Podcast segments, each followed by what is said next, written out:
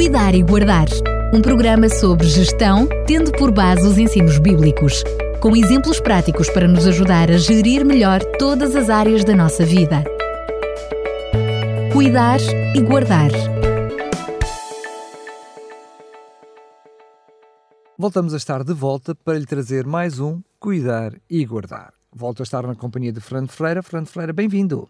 Muito obrigado. É um prazer estar mais uma vez com todos vocês e com todos os nossos ouvintes. Hoje vamos dar início a mais uma série. Vamos falar sobre a renovação. Mas mais concretamente no programa de hoje, vamos falar sobre a renovação constante. Esta série sobre a renovação, que certamente nos vai trazer com vários assuntos, escolheu este, eu diria quase esta continuidade de renovação. O que é que isto significa, Fernando Freire? Significa que tudo se renova quando não se renova, morre. E, portanto, o que nos permite viver é realmente a renovação. O, o, que, o que permite a natureza existir é porque existe uma, uma continuidade na renovação. E é sobre essas áreas que vamos refletir um pouco também. Uh, na verdade, na natureza e em todas as formas de vida do nosso planeta, a existência é possível devido aos incontáveis recursos renováveis. Existimos por meio de ciclos de renovação ininterruptos e às vezes nem pensamos nisto. A vida é um processo de renovação contínua. Por exemplo, a água é um dos mais conhecidos recursos naturais renováveis. Se tivéssemos o cuidado de preservar o ambiente, se usássemos a água de forma natural e racional, sem os esbanjamentos a que nos habituamos, preservando a sua qualidade e respeitando os seus ciclos de renovação, teríamos água potável para todos. O vento, que é composto por massas de ar que circulam pela Terra, segue processos e sistemas de renovação permanentes.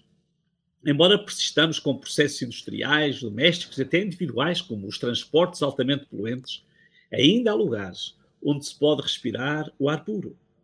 O solo apesar de ser grandemente maltratado, arruinado e até destruído pela ação humana, pela produção industrializada intensiva, pelas guerras, mas também tem os seus processos de renovação. Além disto, todas as células e todos os órgãos do corpo humano beneficiam de uma renovação constante. Segundo alguns estudos que encontrei publicados no site Mega Curioso, diz que o corpo humano passa por uma renovação celular da cabeça aos pés em intervalos que variam entre 7 a 10 anos. Embora as células de diferentes órgãos e tecidos se renovem com ritmos diferentes, dependendo do quanto cada uma precisa trabalhar para exercer as suas funções.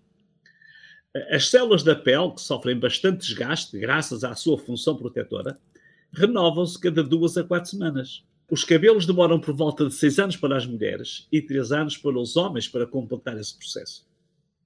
O fígado renova as células em períodos que variam entre 150 a 500 dias. As células do estômago e de intestinos têm um período de vida bem mais curto, demoram cerca de 5 dias para se renovar. As células que compõem o esqueleto, embora estejam constantemente em regeneração, levam cerca de 10 anos para concluir o ciclo. Apesar disso, à medida que envelhecemos, o processo torna-se mais lento e, como consequência, os nossos ossos tornam-se mais frágeis. Para manter a vida em boas condições e com qualidade, a renovação é fundamental e é a nossa esperança. Podemos olhar também para o universo. A revista Planeta afirmava num artigo de, de 24 de 3 de 2020 todo o universo está em constante movimento, desde os átomos individuais até os aglomerados massivos de galáxias. Na verdade, para onde quer que olhemos, o movimento e os ciclos da vida seguem os seus cursos rigorosos. Que prestigiado o relojoeiro que programou estes incontáveis ciclos cósmicos e microscópicos de movimento, de renovação, sincronizados e mantenedores da vida. O rei Davi exclamava: Ó Senhor, nosso Deus, a grandeza e a honra do teu nome transborda dos céus e enche a terra. Quando de noite contemplo os céus e vejo a obra dos teus dedos, a lua e as estrelas que fizeste, pergunto: quem é o homem para que te preocupes com ele? Salmos 8, 1 e 3. Jó, no seu desespero devido à condição lamentável em que se encontrava, ainda conseguia visualizar a esperança da renovação escreveu: Até para uma planta há esperança. Se lhe cortarem um ramo, ainda pode dar rebentos e florescer. Mesmo quando as raízes começam a envelhecer debaixo da terra, o calo fica menos tenso e é capaz de se renovar se for regada à semelhança das outras plantas. Toda a natureza está preparada para a renovação. A queda das folhas no outono anunciam as folhas verdes e tenras da primavera. O antônimo de renovar é envelhecer, caducar, ofuscar. Na cosmovisão bíblica, logo no segundo capítulo da Bíblia, fala-nos do fruto de uma árvore que, neste momento, no século XXI, é o elo que nos falta para que a renovação possa ser contínua e eterna. É o fruto da árvore da vida. Repare no relato da criação. Deus fez brotar daquela terra toda a espécie de belas árvores que davam belíssimos frutos. No centro do jardim estava a árvore da vida. Gênesis 2:9. Depois da opção tomada por Adão e Eva de desafiar e de se rebelar contra a vontade do Deus Criador, o equilíbrio da confiança relacional, moral, espiritual e mesmo ecológico foi destruído. Então, por amor, foi-lhes dado acesso à árvore. Uh, o homem foi banido daquele jardim para que não viesse a tocar na árvore da vida e viver eternamente, diz-nos em Gênesis 3.22. Ellen White ajuda-nos a compreender melhor esta declaração. Para ter uma existência eterna, o homem deveria continuar a comer da árvore da vida. Privado disto, a sua vitalidade diminuiria gradualmente até a vida se extinguir. O ser humano, homem e mulher, instigado pelo inimigo de Deus, escolheu destruir os elos da vida, da confiança, da sabedoria e do equilíbrio que estavam perfeitamente concebidos e estabelecidos pela mente celestial. O ser humano estava agora sujeito a uma degradação progressiva até à sua extinção. Se o ser humano comesse do fruto da árvore da vida, a existência tornar-se-ia um sofrimento eterno. E ninguém quer sofrer eternamente. Contudo, há esperança. Nos escritos do profeta Isaías e pela pena de João, que escreveu o livro do Apocalipse cerca de 1500 anos depois da escrita de Moisés e cerca de 800 anos depois de Isaías, anuncia que na nova terra, quando esta terra for restaurada, os seres humanos que escolherem viver em harmonia com o plano de Deus terão de novo acesso a esse fruto.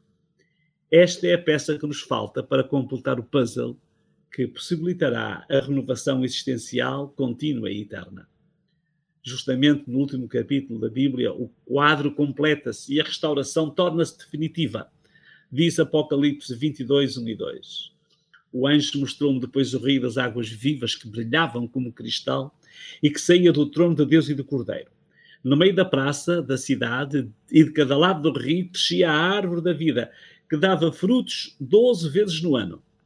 Em cada mês, o seu fruto e as folhas da árvore servem para remédio para toda a gente.